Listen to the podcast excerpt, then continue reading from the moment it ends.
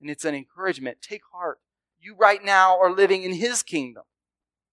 It can feel like you're living in the kingdom of the world, in a kingdom of darkness, in a kingdom of confusion, in a kingdom of depression or anxiety or despair. A kingdom with no meaning, but Christmas is actually an announcement that we are living in His kingdom and it's not going to end.